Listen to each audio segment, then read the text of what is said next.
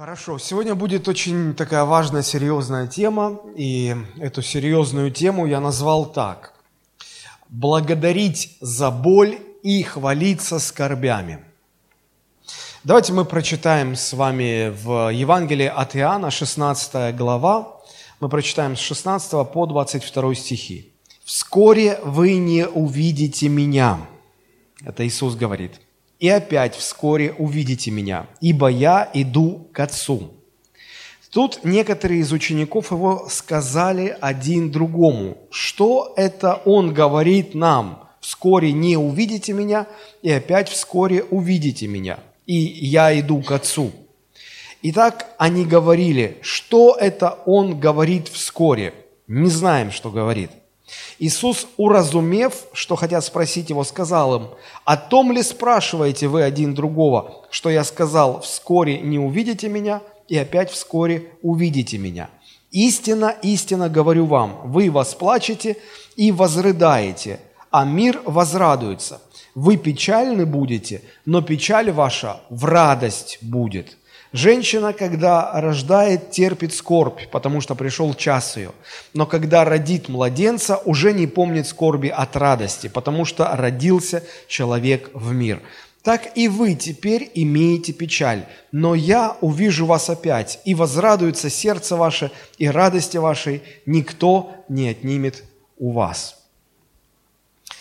А, мы все также продолжаем а, рассматривать события а, того последнего вечера перед распятием Христа.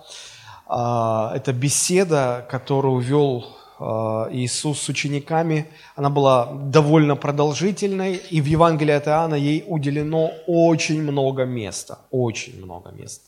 И там много истин. И вот мы пытаемся по крупиночке, по истину за истиной рассматривать те истины, которые важны для нас, драгоценны для нас. Тем более стоит учитывать, что Иисус э, говорил это, осознавая, что Он ну, фактически прощается с учениками. Он знал, что его через несколько часов предадут казни, и э, вот эти последние слова напутствия, они особенно важны, они чрезвычайно важны. И поэтому э, нужно об этом говорить. И вот в этом отрывке достаточно много разных истин. Мы сфокусируем свое внимание только на одной истине. И эта истина содержится в 20 стихе. А, смотрите, Иисус говорит, «Истинно вам говорю, вас ждут скорбь, да? вы восплачете, вы возрыдаете, вы печальны будете, но печаль ваша в радость будет, в радость обратиться». А, Христос фактически рисует здесь своим ученикам перспективу, которая их ожидает.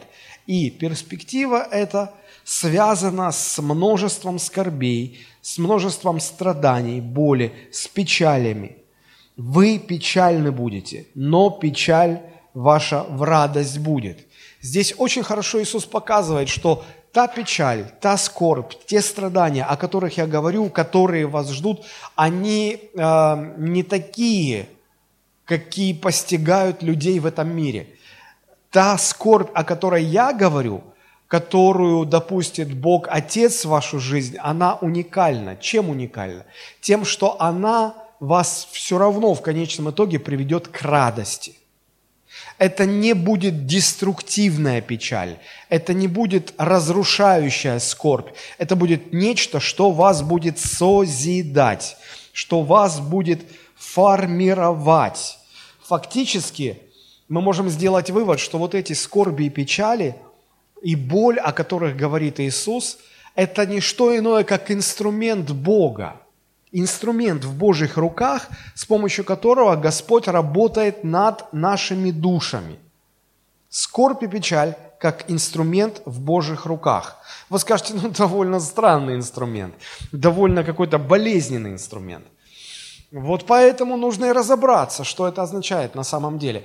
Меня в последнее время очень интересует изучение инструментов, которыми пользуется Господь, чтобы формировать в своих детях образ Иисуса Христа. Мы понимаем, что это конечная цель Бога на земле для нас. То есть все, что делает Бог в нашей жизни, а Он работает над нами в нашей жизни, работает над нашей душой, над нашим характером. И вот конечная цель на земле, Он хочет преобразить нас максимально, чтобы мы были похожи на Иисуса Христа, чтобы Его характер был в нас. И вот э, инструменты, которыми Господь пользуется, чтобы совершать эту работу, они разные. И вот один из таких инструментов – это печаль и скорбь, созидательная печаль и скорбь. И вот мы сегодня об этом поговорим. Я очень хочу, чтобы мы об этом поговорили. Первое, на что обращает внимание вот этот отрывок, который мы прочитали, это какие-то такие вот странные постоянные повторения фразы. Ну вот посмотрите с 16 стиха. «Вскоре вы не увидите меня, и опять вскоре увидите меня, ибо я иду к Отцу». Это Иисус сказал своим ученикам.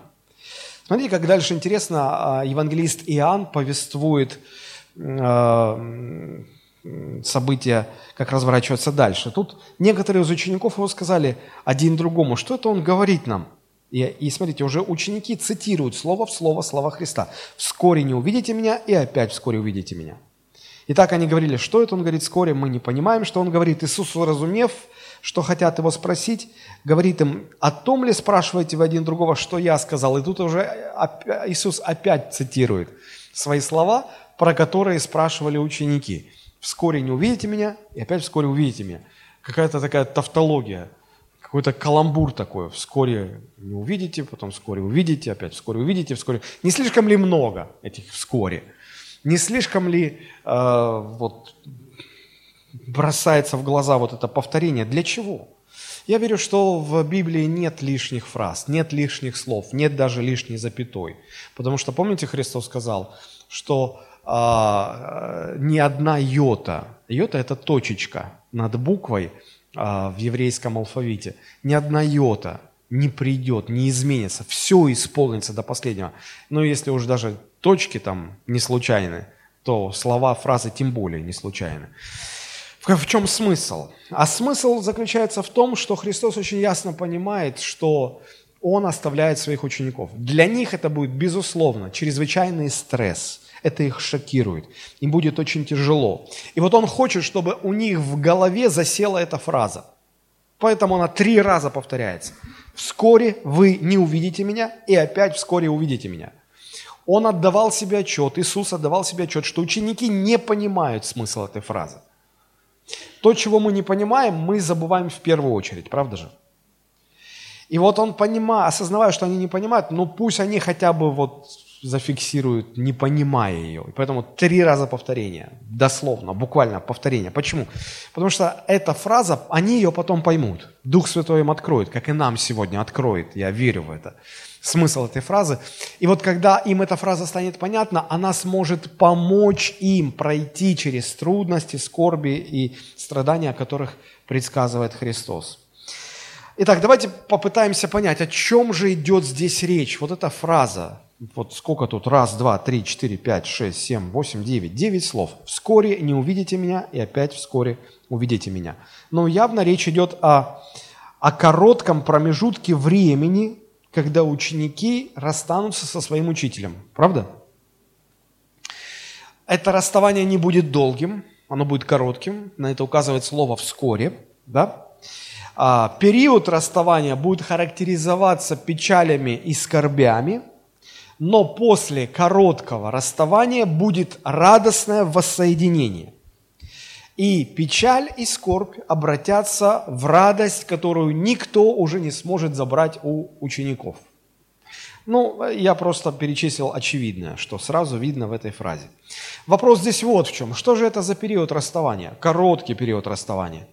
Ну, самое первое предположение, которое вот очевидно на поверхности сразу бросается в глаза, что речь идет о тех трех днях, пока Христос будет э, пребывать в могиле.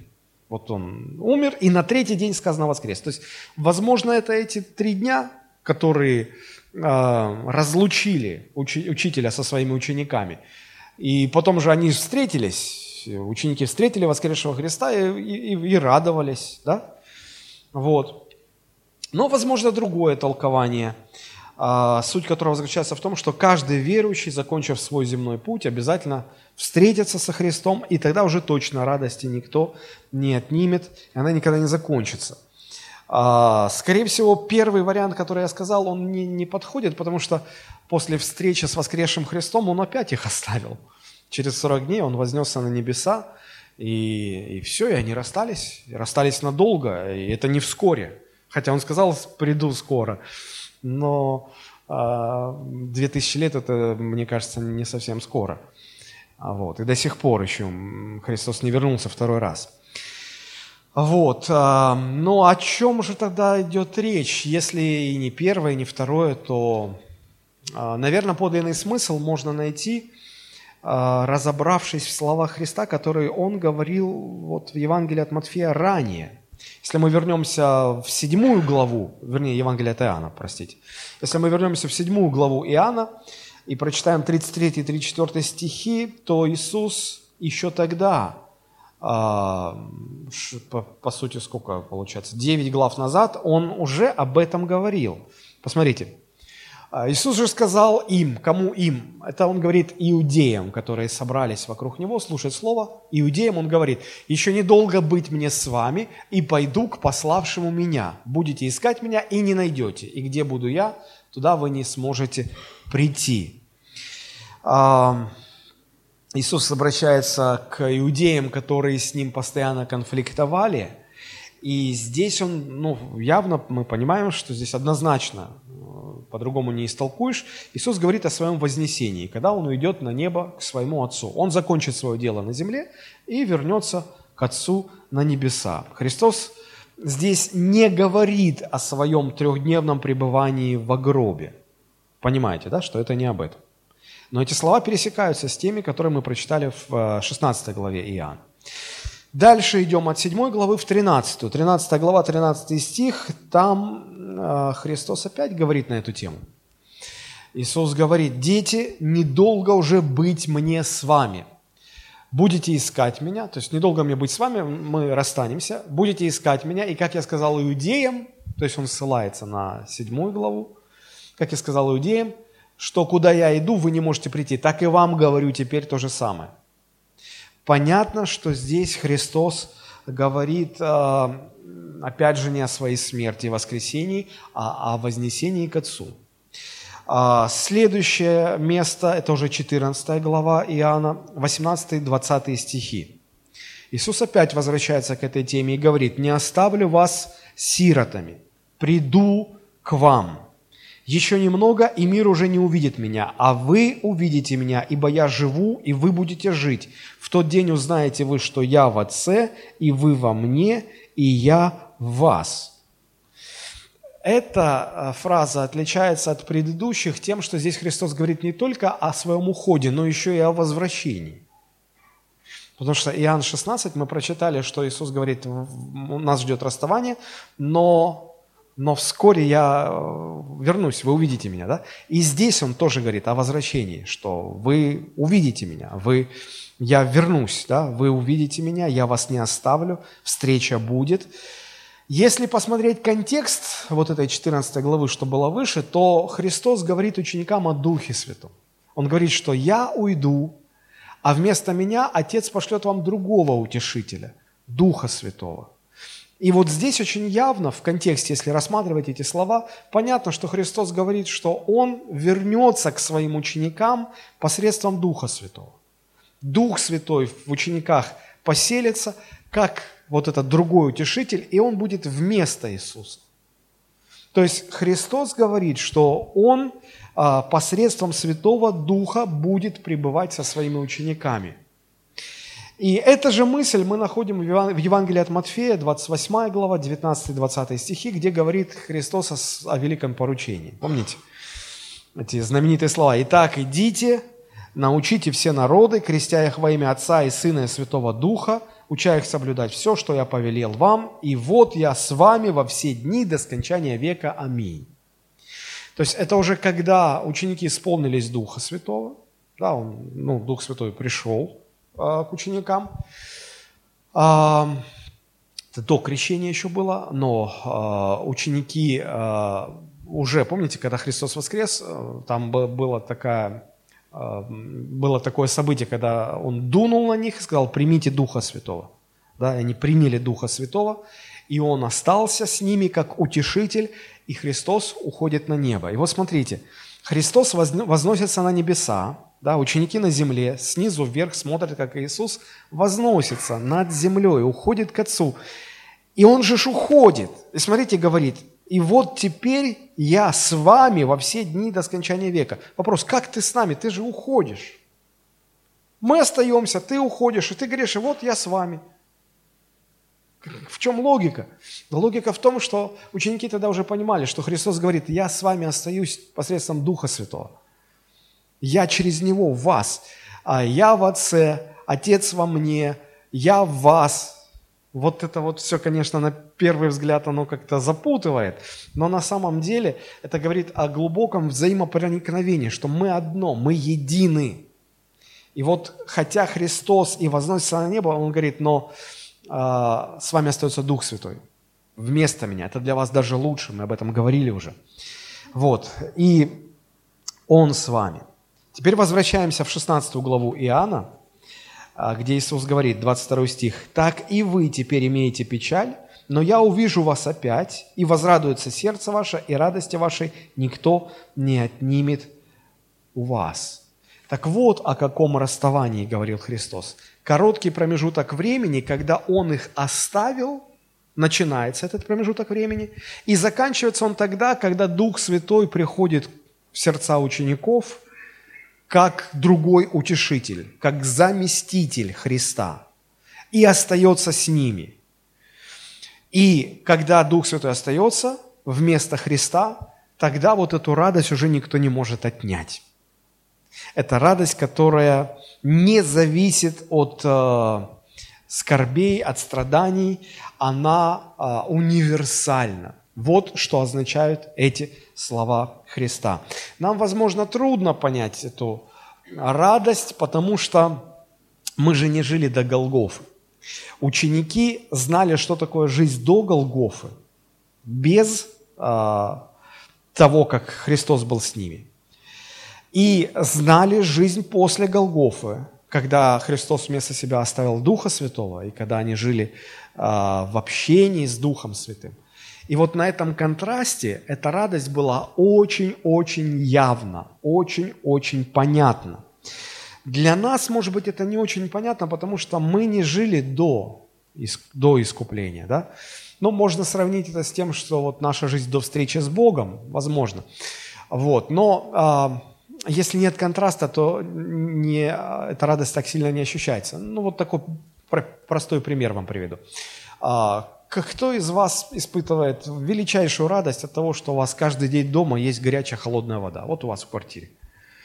Ну вот несколько человек. Величайшая радость. Просто заходите и думаете, слава Богу, аллилуйя, у нас есть вода. Ну, мне кажется, что большинство людей просто пользуются этим, не замечая.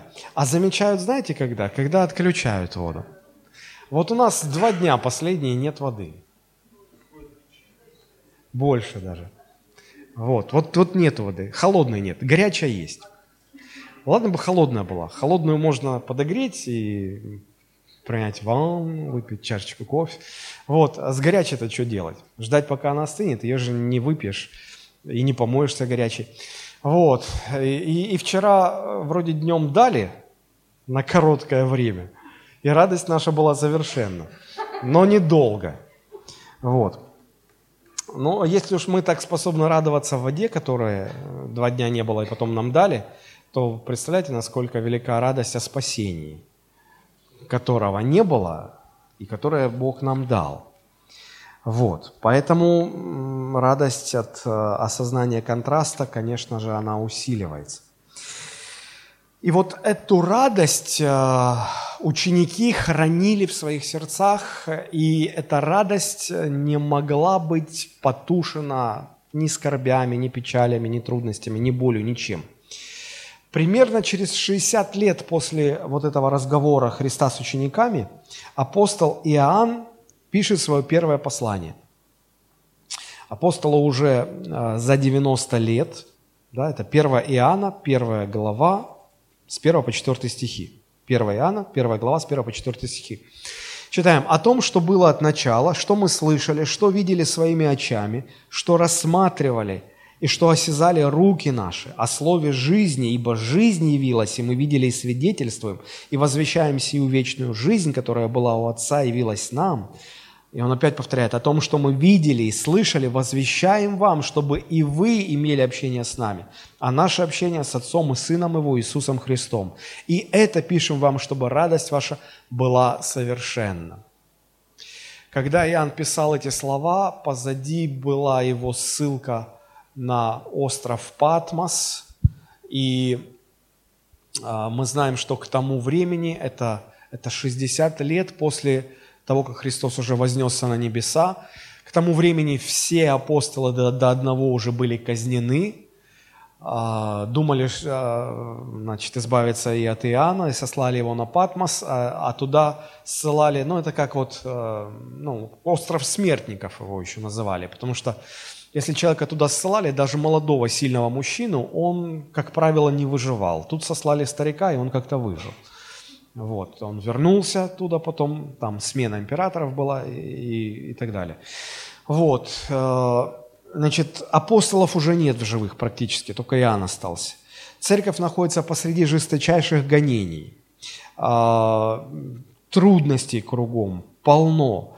Э, ну, вот верующие погружены в скорби и печали. И вот в таком состоянии церковь. И вот Иоанн пишет свои соборные послания. Соборные – это значит обращены ко всем церквям. Не к какой-то церкви в одном месте, там в Ефесе или в Галатии, а ко всем церквям. И, и он, он напоминает им об этой радости. Он хочет, чтобы эту радость они сохранили, проходя через скорби, печали, через страдания. Из этого мы делаем очень простой вывод. Радость, о которой говорил Христос, о которой говорит здесь апостол Иоанн, это радость, которая не зависит от скорбей, от страданий. Она э, очень глубокая, она, э, это радость о нашем спасении, это радость от, о нашем общении с Богом, а радость от пребывания Святого Духа в наших сердцах. И эту радость не отнять. Но скорби будут, и у скорбей другое предназначение. И что интересно, эта радость и эти скорби, через которые вы проходите, они как-то связаны.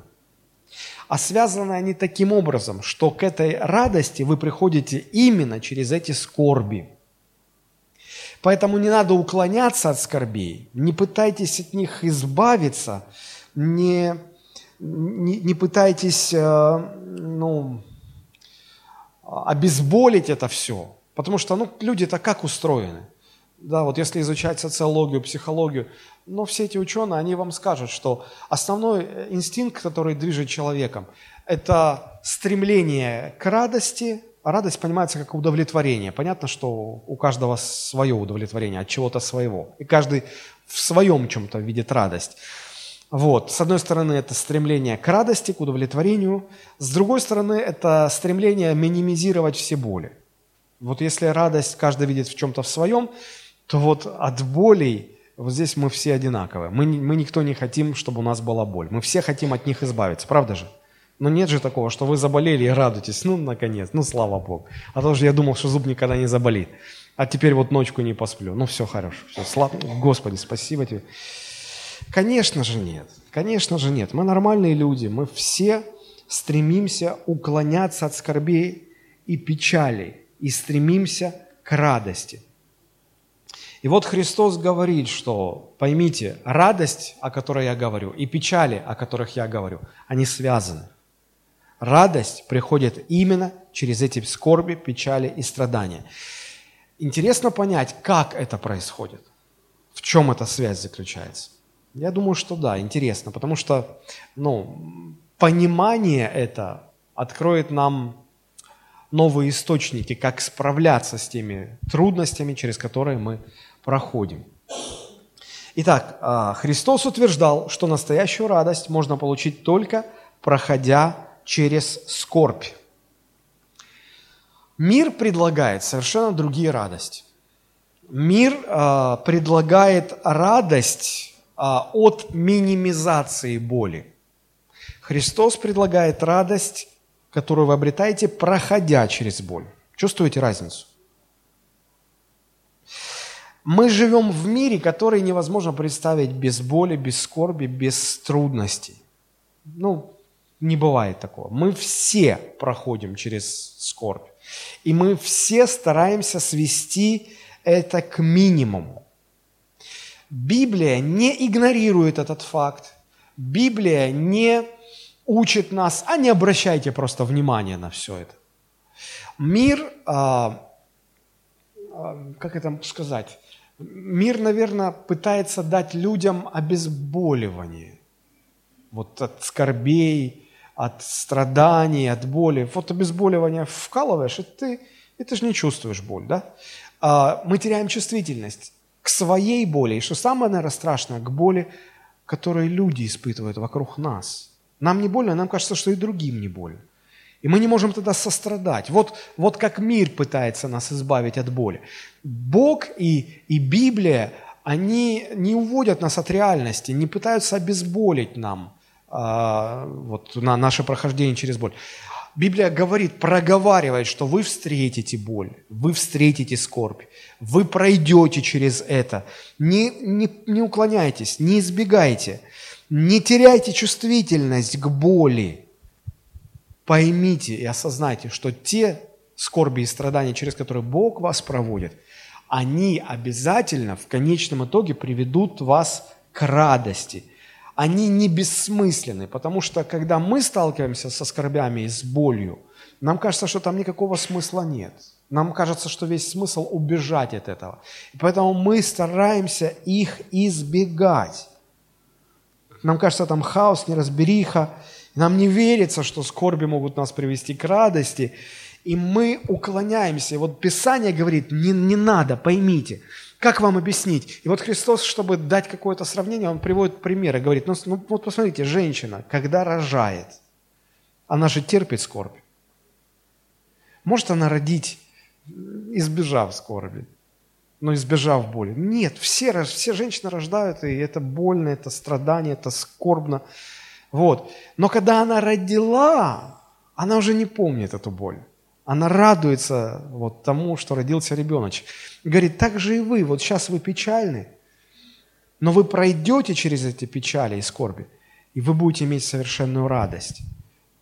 Поймите это, осознайте. Мы к этой, к этому, к этой аналогии еще вернемся сегодня поподробнее, вот, но э, попытаюсь дальше продолжить мысль. 20 стих. Иисус говорит, истинно говорю вам, вы будете плакать, вы будете рыдать.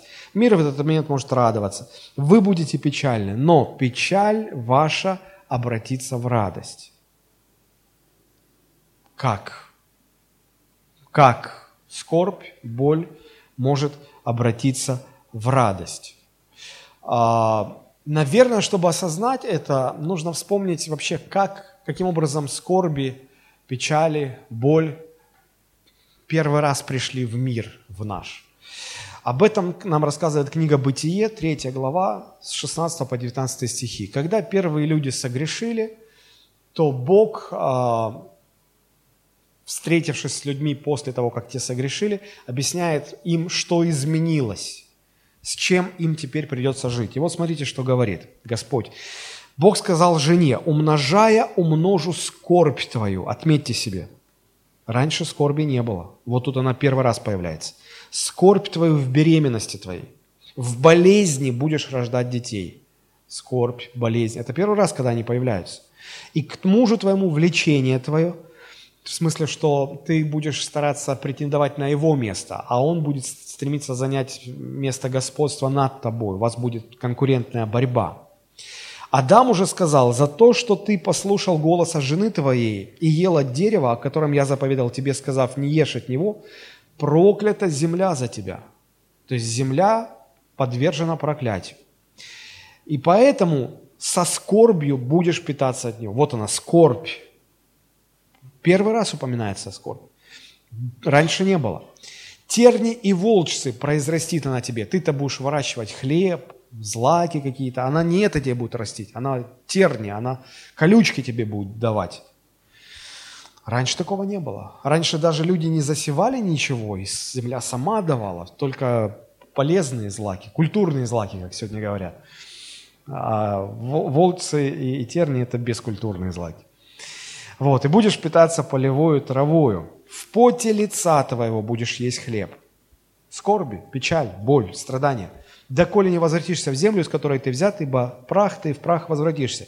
То есть человеческие скорби – это результат того, что люди потеряли свою взаимосвязь с Богом. Эти скорби возникли в результате грехопадения.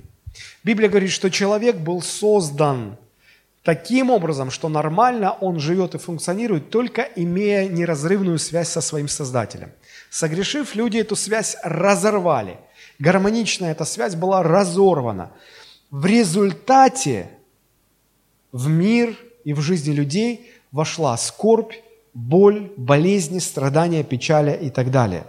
И эти скорби, они трех типов. Ну, во-первых, а, мы стали смертными. Помните, как в «Мастера Маргарита» Воланд говорит, люди смертны. И что более важно, внезапно смертны.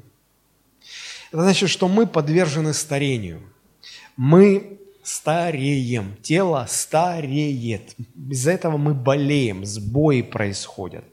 И эти болезни приносят и боль, и скорбь, и печаль. Разве не так?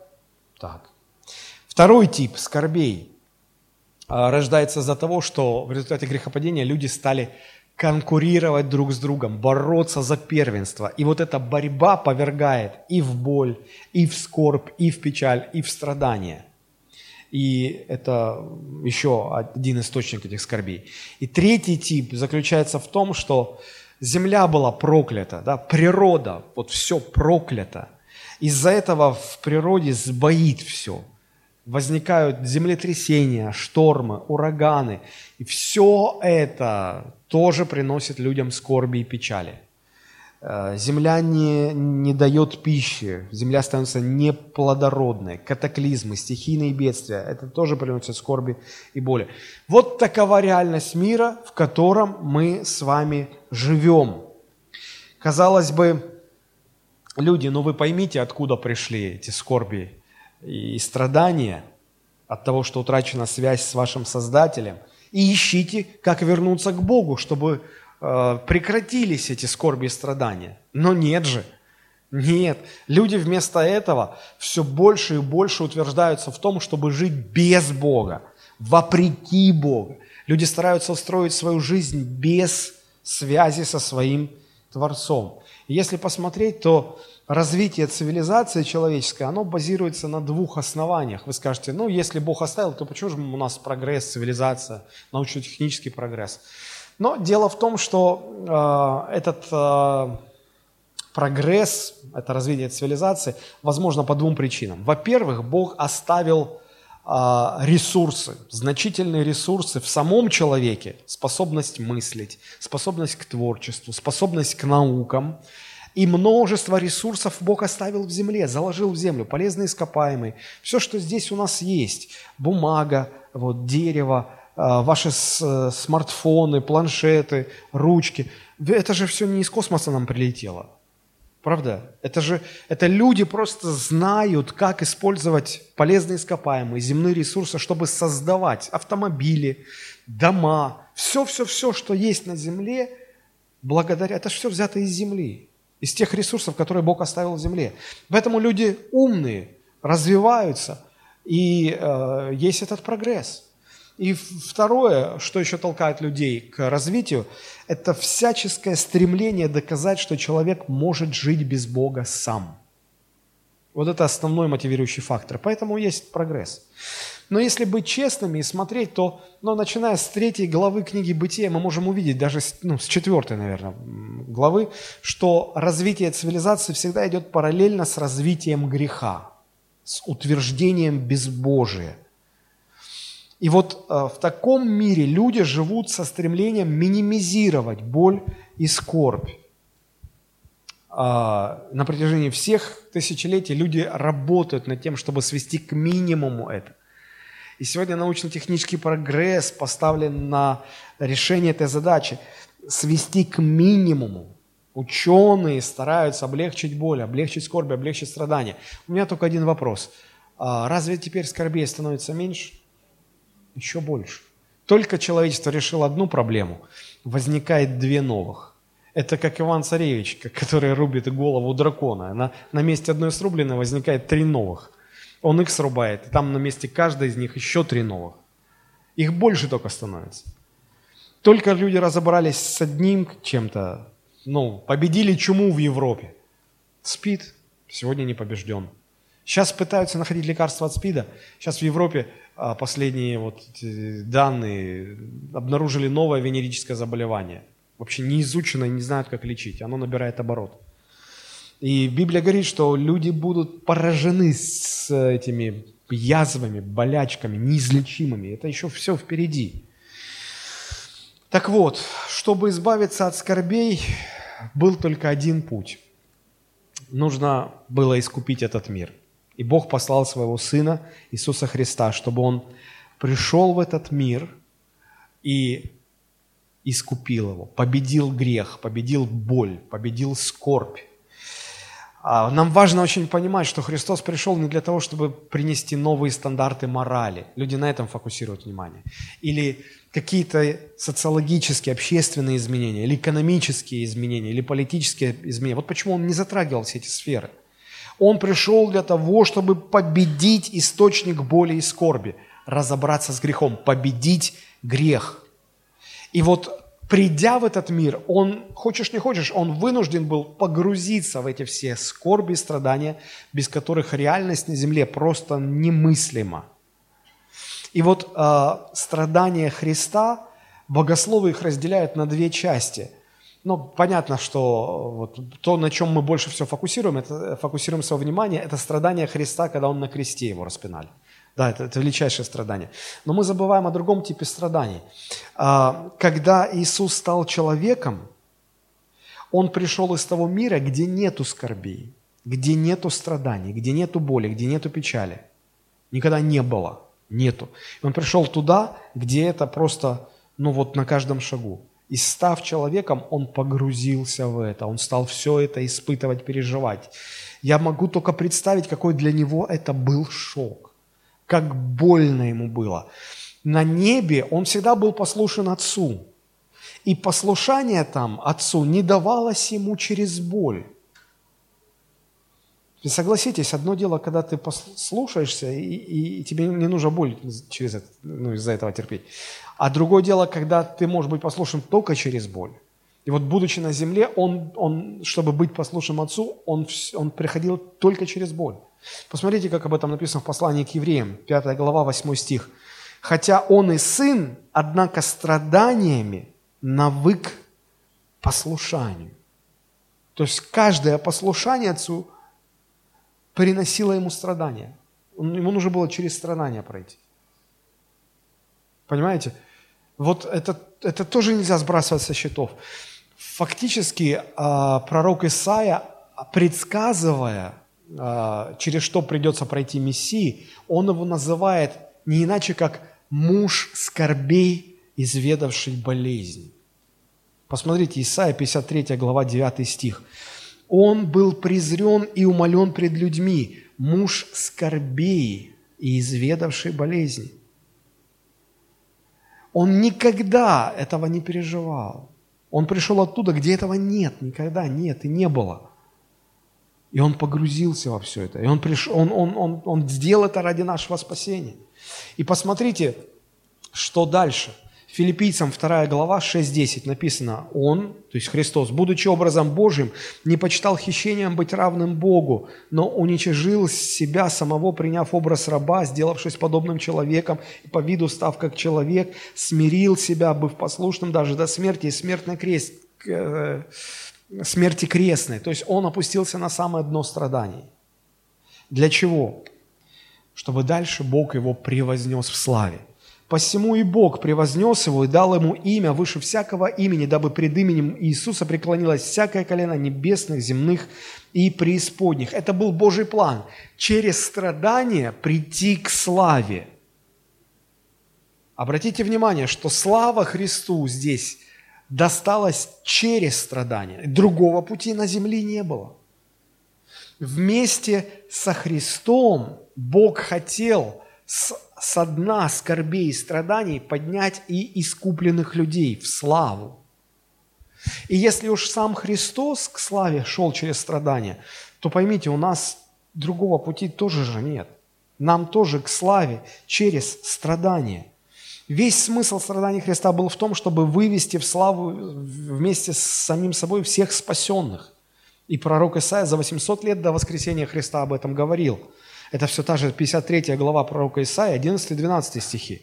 Сказано, на подвиг души своей он будет смотреть с довольством. Через познание его он, праведник, раб мой, оправдает многих, и грехи их на себе понесет. Посему я дам ему часть между великими, и сильными будет делить добычу за то, что он предал душу свою на смерть и к злодеям причтен был, тогда как он понес на себе грехи многих и за преступников сделался ходатаем. Вот этот подвиг души, спасение и оправдание многих. Христос через страдания пришел к славе. Держим это в памяти и возвращаемся в нашу 16 главу Евангелия от Иоанна. Иисус говорит, 20 стих и, и ниже, «Истинно говорю вам, вы будете плакать, рыдать, вы будете печальны, но печаль ваша в радость обратится». Та же самая мысль, Он говорит, путь к славе, путь к радости через страдания. И чтобы вам было понятно, Он приводит эту аналогию. Женщина, когда рожает, терпит скорбь. Женщины, есть кто рожал? Правда же? Не было ж так, что смеясь и мимоходом вы родили. Даже не заметили как. Нет, конечно. Женщина терпит скорбь, потому что пришел час ее. Но когда родит младенца, уже не помнит скорби от радости, потому что родился человек в мир. Так оно было? Вот жена моя говорит, сто процентов.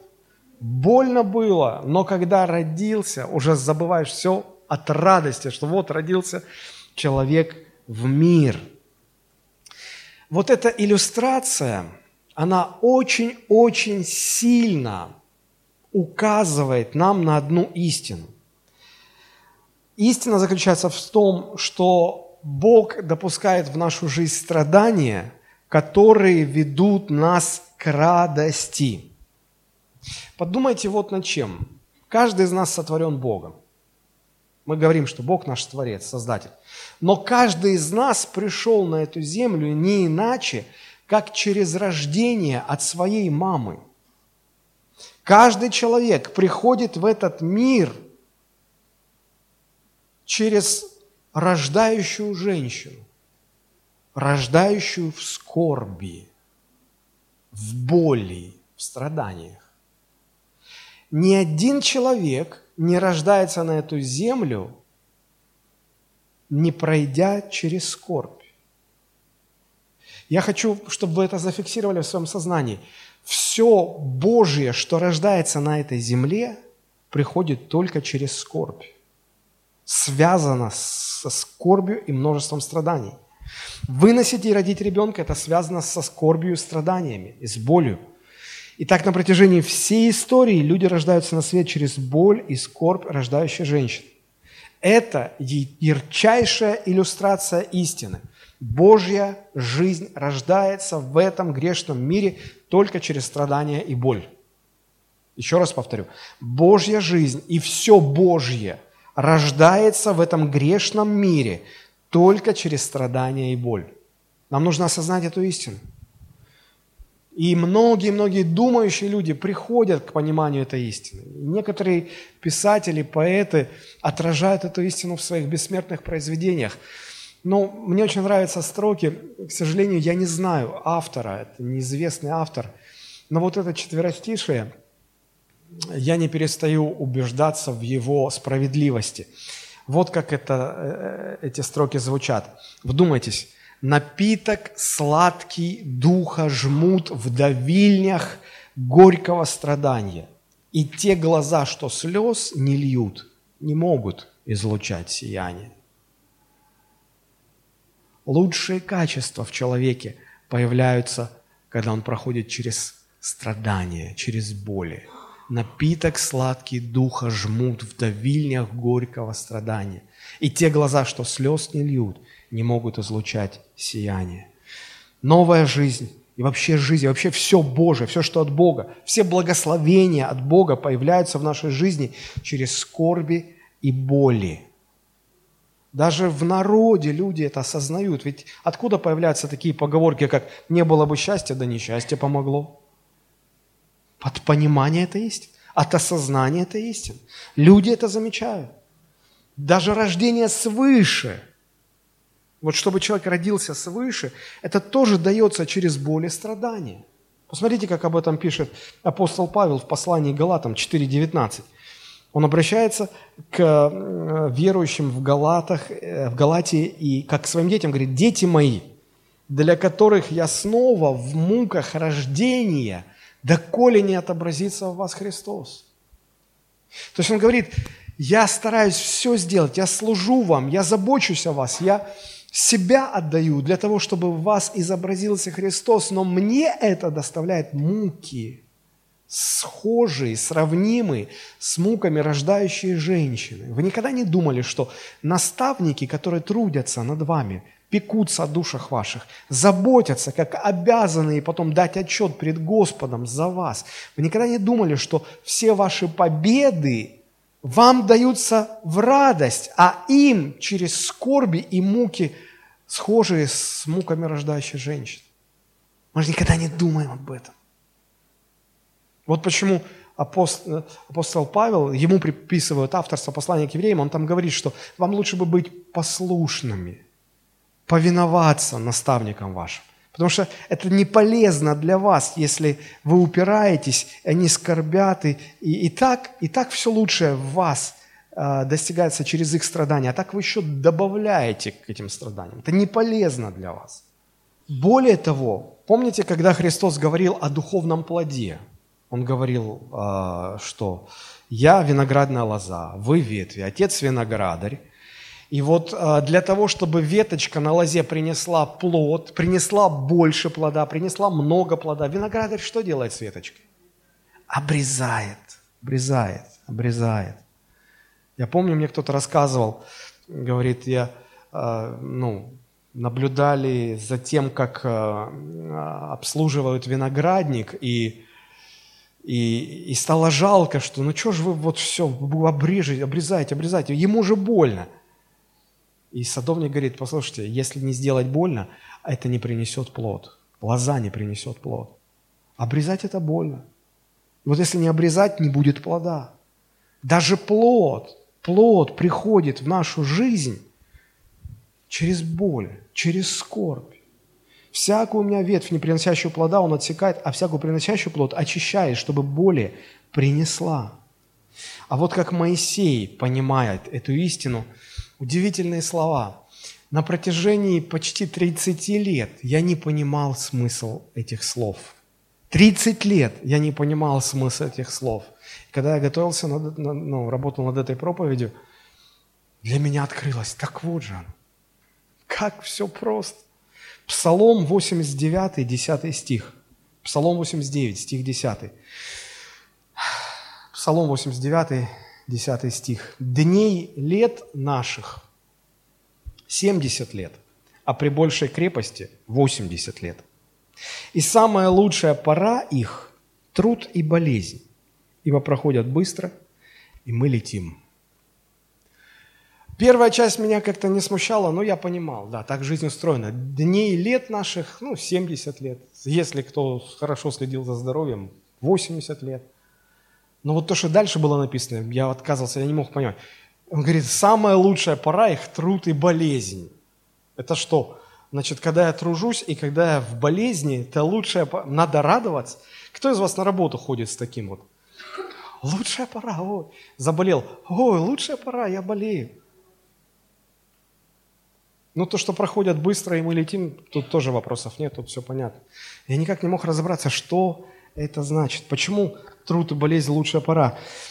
И вот когда я стал изучать этот отрывок, э, я пересмотрел множество, множество переводов, и я обнаружил то, что а, в русском переводе вместо слов, ну, вот у нас переведено как болезнь, да?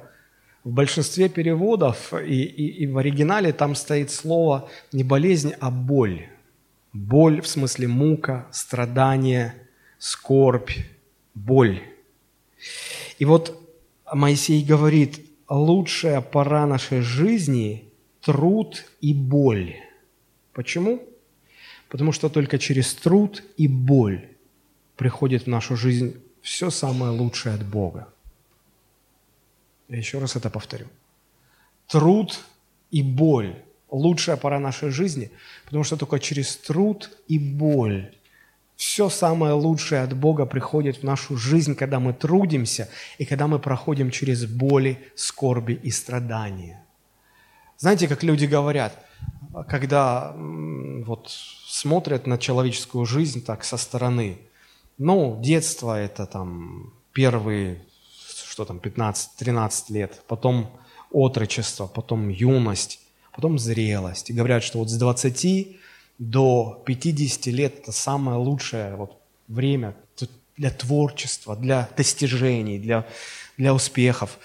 Это с точки зрения э, сезона в жизни. А вот с точки зрения того, что мы испытываем в жизни, то самая лучшая пора – это когда это, это труд и боль. Труд, потому что через труд что-то приходит, мы раскрываем, мы реализовываем себя в этой жизни. А боль, потому что только через боль в этом грешном мире рождается что-то Божье. Только через боль. И Христос возвращает нас к этой женщине, говорит, посмотрите, как люди приходят на свет. Через боль рождающей женщин. Вот почему перспектива учеников была связана со скорбями и страданиями. Иисус говорит, вас ждут скорби и страдания. Не потому, что Бог хочет поиздеваться над вами, но потому, что Бог хочет через вас много чего сделать, много что должно от Бога прийти в этот мир через вас. Но это приходит только через боли и страдания. Поэтому вам придется пройти через эти боли и страдания. И это принесет много Божьего в этот мир, на эту землю. Но не фокусируйте внимание на страданиях. Фокусируйте внимание на том, что родится, и радости от этого рождения. Как и женщина, которая рождает, когда родился, она уже не фокусирует внимание на боли, она радуется потому, что родился младенец на этот свет. Знаете, когда, когда родители, а, любой родитель вам скажет, столько боли и страданий доставляют дети, стараешься их воспитать, вложить в них лучше, а они тебе отвечают тем, что заставляет скорбеть, терпеть боль, страдания. И вот думаешь, как тяжело. Но когда ты видишь, что дети состоялись, что дети в порядке, и забываешь все это, и радуешься тому, что вот у них все хорошо. Помните, как апостол Иоанн сказал, для меня нет большей радости, чем видеть, как дети мои ходят в истине.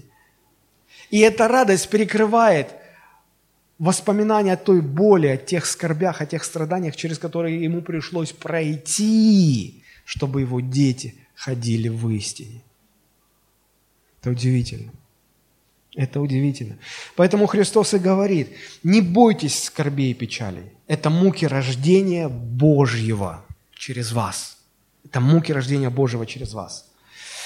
И вот здесь на контрасте я хотел бы показать о том, сказать о том, что э, неверующие люди тоже проходят через боли и скорби и печали. Но этот мир погружен в скорбь и болезнь. И, и неверующие тоже не исключение. Но есть большая-большая разница. Скорби, через которые Бог проводит спасенных, и скорби, через которые проходят люди в этом мире, не спасенные люди – в чем разница? Их боль и скорбь не рождает жизни, не обращается в радость, не приводит ни к чему хорошему. Их боль и скорбь усиливается, подобно скорби матери, которая родила мертворожденного ребенка. Она терпела боль, страдала в ожидании, что он родится живой, а он родился мертвым. Вот в чем разница. Если скорбь и боль Божьих детей ведет к радости и к Божьей жизни, то боль и скорбь людей в этом мире, живущих без Бога, ведет к еще большей боли и страданиям. И в этом колоссальная разница.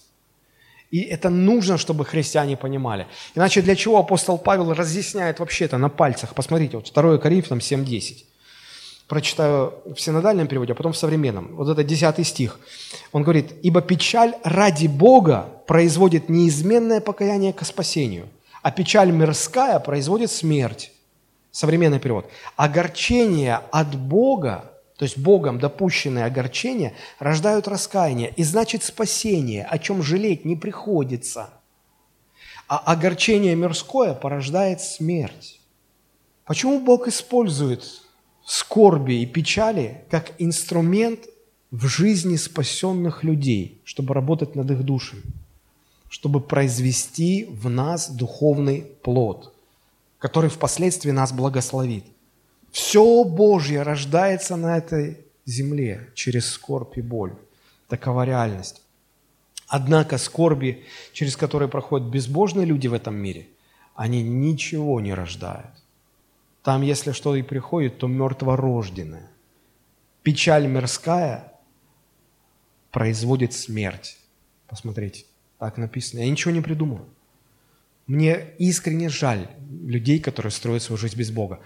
Они здесь, у них на земле нет надежды, и тем более в вечности у них нет надежды. Некоторые люди говорят, да зачем мне ад, я уже в аду живу. Нет, ты еще не знаешь, что такое ад. Ты еще не знаешь. Вот в чем великая привилегия учеников Христа в отношении переживаемых скорбей и печалей.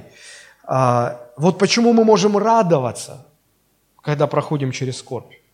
Радоваться радостью женщины, которая рожает ребенка. Еще немного эта боль и скорбь уйдет, и мы будем радоваться новой жизни, появившейся на свет. А, заканчивая, я хотел бы показать ну, несколько вот еще мыслей. Предназначение скорби и страданий, да, если Бог их использует как инструмент, то здесь э, предназначение двоякое. С одной стороны, чтобы утверждать Божью жизнь внутри нас – а с другой стороны, чтобы распространять Божию жизнь через нас на других. Давайте очень коротко это рассмотрим. А, значит, с одной стороны, э, через этот инструмент Господь утверждает Божию жизнь внутри нас. Ну, например, как? Ну, очень просто. Вера. Наша вера растет через скорби. Через скорби. И апостол Петр пишет об этом. Мы сейчас придем к нему. А, чтобы, чтобы объяснить, как вера растет через скорби, я попытаюсь объяснить вот какую картину. Любой человек, когда он совершает какой-то какой поступок в жизни, он опирается на что-то, он имеет свою точку опоры. Я иногда, когда говорю об этом, люди не понимают, что за точка опоры. А, я нашел недавно песню, песня Ирины Аллегровой. Хорошая песня а, о семье, называется «Моя семья». Я вам хочу а, фрагмент этой песни дать услышать, чтобы вот увидеть, это яркий пример того, в чем люди видят свою точку опоры в жизни. Вдумайтесь в эти слова, смотрите. «Если захлопнуть сплетнями ставни не хватит сил, если время мять камни, если стал целый мир не мил, и даже если, не дай Бог, война, моя точка опоры не смещена. Покуда есть этот тыл, есть моя семья, и остальное все пыль, остальное все бред, все наживное, все хлам. Есть моя семья, и через миллионы миль я вижу дома своего свет, я сердцем чувствую свой храм. Здорово, но только вот точка опоры должна быть не в семье, а в Боге. Посмотрите, как смещена эта точка опоры у людей в этом мире. Она на чем угодно. Семья, здоровье, силы, деньги, влияние, власть, связи и много-много-много чего. И люди так выходят самодовольно, уверенно – и стоят твердо, и позволяет им стоять твердо то, что их точка опоры не смещена, как вот она поет.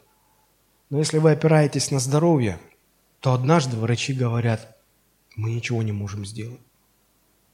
Если вы опираетесь на свою семью, то от вас сначала уходит жена, а потом вас бросают дети, и вы уже ищете утешение на дне стакана. На что опираться? Вы так надеялись на свой бизнес, что деньги решат все. И вас его забрали. Люди в любом своем поступке всегда опираются на какую-то свою точку опоры. Свою точку опоры. Бог хочет нас научить, чтобы мы опирались на Него и на Его Слово. Но мы не хотим, мы не хотим, мы добровольно не сдаемся. Знаете, когда человек начинает опираться на Бога, Бога выпирает точкой опоры.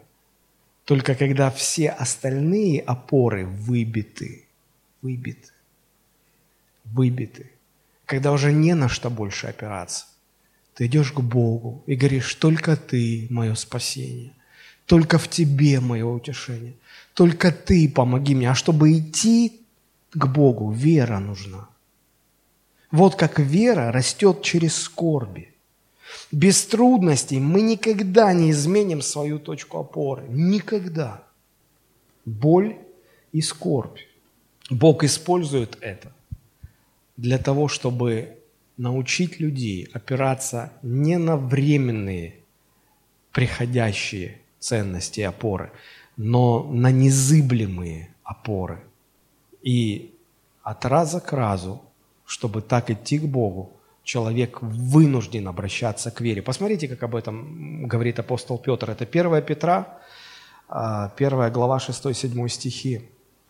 А об этом радуйтесь, поскорбев теперь немного, если нужно, от различных искушений, дабы испытанная вера ваша оказалась драгоценнее гибнущего, хотя и огнем испытываемого золота, к похвале и чести и славе в явлении Иисуса Христа. Смотрите, как он говорит, об этом радуйтесь, поскорбев теперь немного, если нужно.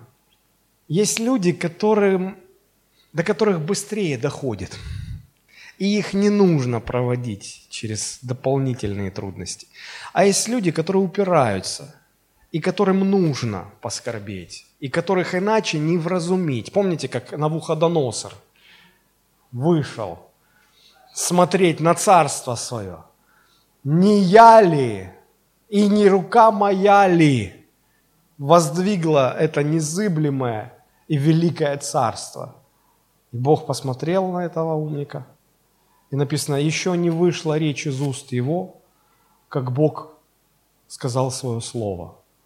Ты будешь как зверь полевой есть траву, и жилище твое будет со зверями. И вот, наверное, откуда пошли все фильмы ужасов. В одно мгновение человек превращается в оборотня какого-то. У него написано в Библии, когти выросли, тело покрылось шерстью, он перестал, он рычать стал, как, как зверь. Семь лет, семь лет понадобилось Богу продержать его в таком состоянии, чтобы потом вернуть ему прежнюю славу, прежний вид, прежнее царство. И когда он вернулся уже в свое человечье обличие, помните, что он сказал?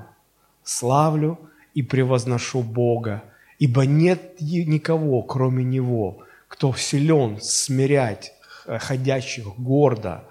Ему вся слава, честь и хвала. Как изменилась точка опоры. Поскорбев немного, если нужно. Кому-то много нужно, кому-то мало нужно. Не хотите скорби, не доводите до греха. Не доводите до греха. А, есть такая книга, называется «Не расточай свои печали». Написал ее Пол Билхаймер. И вот маленькую цитату оттуда себе позволю. Послушайте. Он пишет, по-видимому, Бог без помощи страдания не может полностью освободить от эгоцентризма падшего, хотя даже и возрожденного, и исполненного Святым Духом, и освящаемого человека.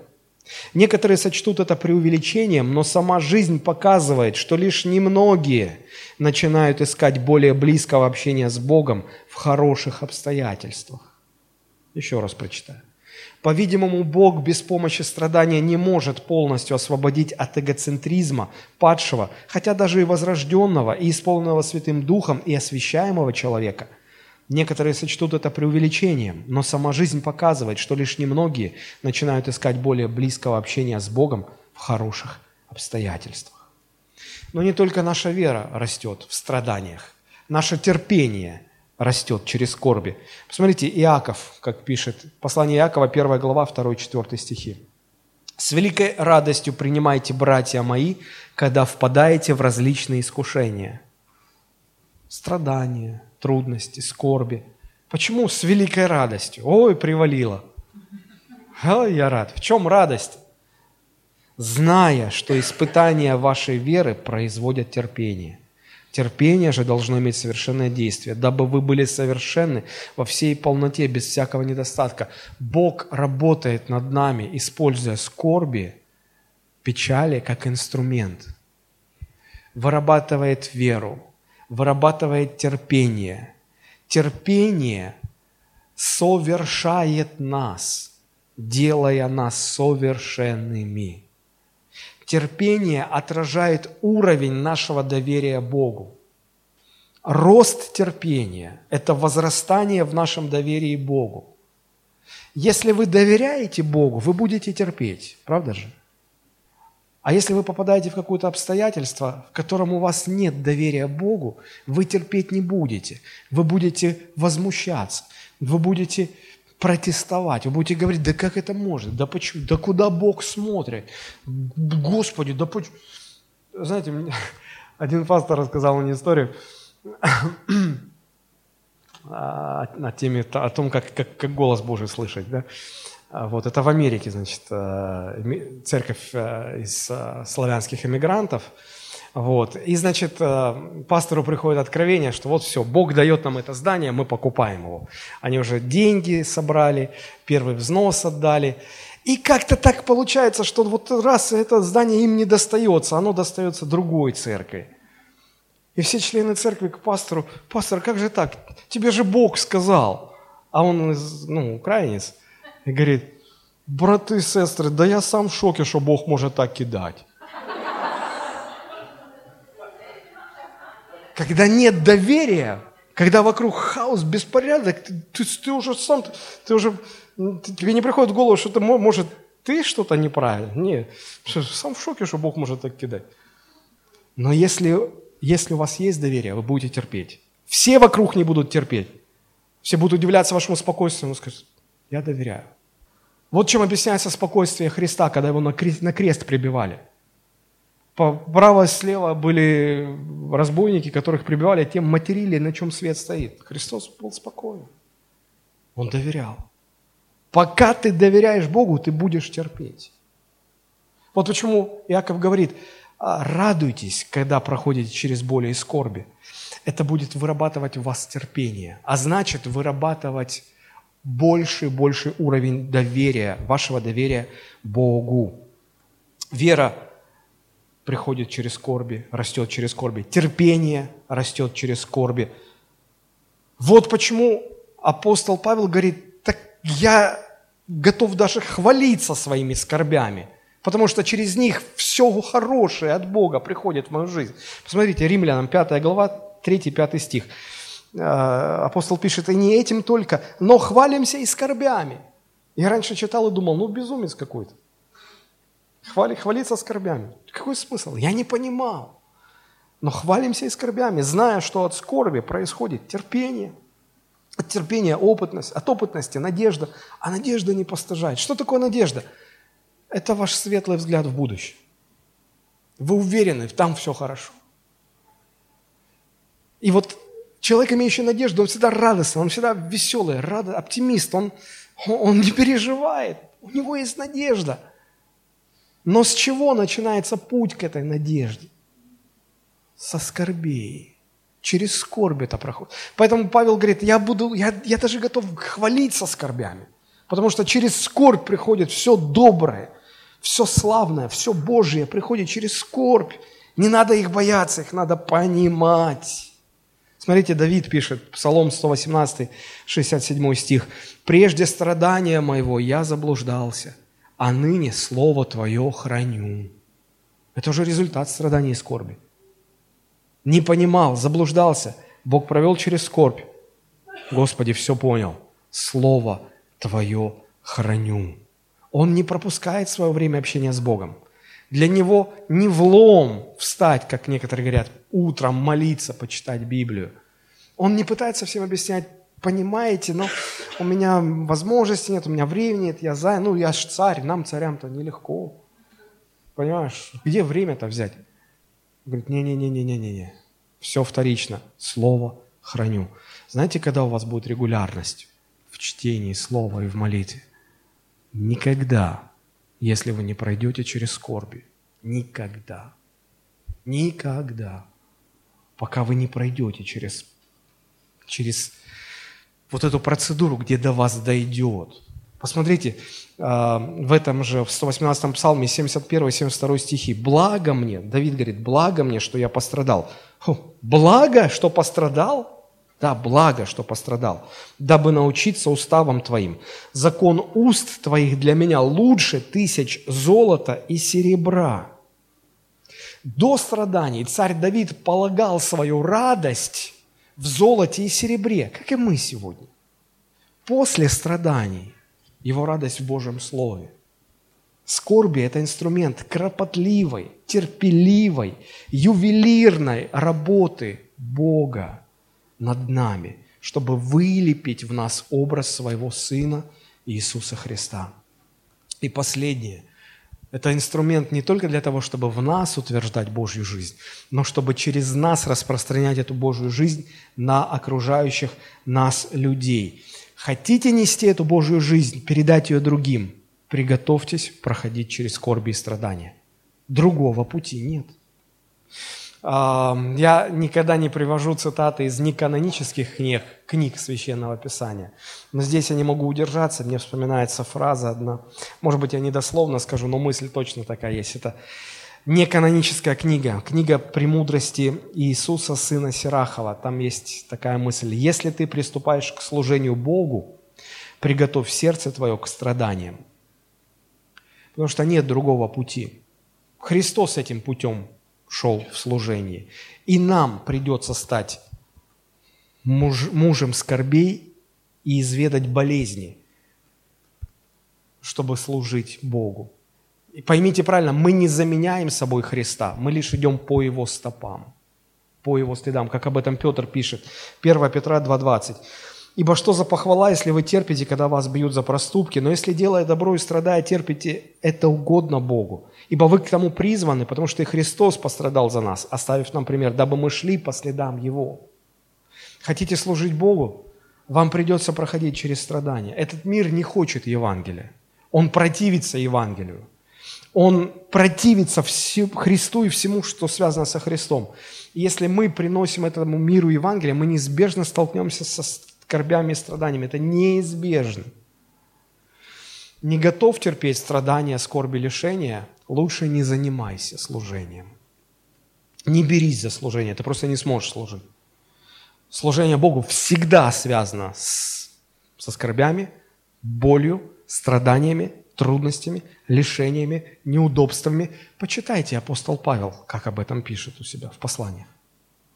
Мы разговаривали с пасторами и ну, ужасались того, от того, как много а, известных, знаменитых пасторов падают, оставляют служение. И из-за того, что неизвестно, это так резонансно происходит, имеет большой резонанс. И мы думаем, ну почему? Почему это происходит? мы пришли к пониманию, что чаще всего это происходит потому, что люди, которые откликаются на призыв служить Богу и встают на тропу служения, они служение связывают с честью, с славой, с известностью, с популярностью, с возможностями. О, э, ты пастор, ты служи, тебя все уважают, у тебя там то, все, пятое, десятое, и то, и вот это, и ты такой важный. И они смотрят, о, я хочу как Билли Грэм, я буду служить Богу, я буду как Билли Грэм. Если ты не понимаешь, с чем связано служение, и ты ждешь одного, и потом, когда ты начинаешь идти по этому пути, а случается совсем другое, совсем другое, вот ты разбиваешься, вот ты падаешь. Надо с самого начала объяснять людям и говорить, ты хочешь быть пастором, ты даже не понимаешь, на, на какую скорбь ты себя обрекаешь, через какие боли и страдания тебе нужно пройти. Ты хочешь быть миссионером, ты, ты не представляешь. Вы скажете, пастор, ну ты круто мотивируешь в служение, конечно. Это скорби женщины, которая рожает ребенка. Да, это больно, но когда родится ребенок, ты забываешь всякую боль. Просто надо понимать, что все Божье рождается на этой земле через боль. Даже когда вы, знаете, иногда люди думают, ну ладно, неверующим, когда служишь, это да, с этим все связано. А если верующим служишь? Еще раз напомню, Галатам 4.19. «Дети мои, там к верующим обращаться, доколе я снова в муках рождения, доколе не изобразится в вас Христос». Но когда изобразится, уже ничего этого не помнишь. Последняя мысль. Однажды, конечно же, все эти скорби закончатся. Однажды скорби, через которые проводит нас Бог, допускает Бог в нашей жизни, допускает для того, чтобы работать над нами, допускает для того, чтобы эта скорбь созидала нас. Она не разрушающая, она созидающая. И эти наши скорби, как Иисус говорит, они обратятся в радость. Но и неспасенные люди – они тоже терпят свои скорби, свои страдания, свои печали. И для них тоже они закончатся. Но мало того, что они на земле были не, не созидательными, не конструктивными, а деструктивными, разрушительными, после смерти эти закончатся. Только для того, чтобы начались вечные, начались вечные скорби. Вот в чем разница. Наши созидательные положительные, ведущие к радости, заканчиваются, чтобы открылась великая слава и радость. Их разрушительные заканчиваются только для того, чтобы открылись еще более страшные и вечные. Вот в чем разница между спасенными и неспасенными. Хотя бы на этом контрасте вы ощущаете радость, которая радость о своем спасении – Откровение, 21 глава, 3-4 стих. «И услышал я громкий голос с неба, говорящий, вот скиния Бога с человеками, и Он будет обитать с ними. Они будут Его народом, и сам Бог с ними будет Богом их. И отрет Бог всякую слезу с очей их, и смерти не будет уже ни плача, ни вопля, ни болезни уже не будет, ибо прежнее прошло». Теперь понятно, почему мы можем благодарить Бога за скорби и хвалиться скорбями. Это то, как называется сегодняшняя проповедь. Благодарить Бога за боль и хвалиться скорбями. Слава Богу. Давайте склоним наши головы. Наш Небесный Отец, мы так благодарны Тебе.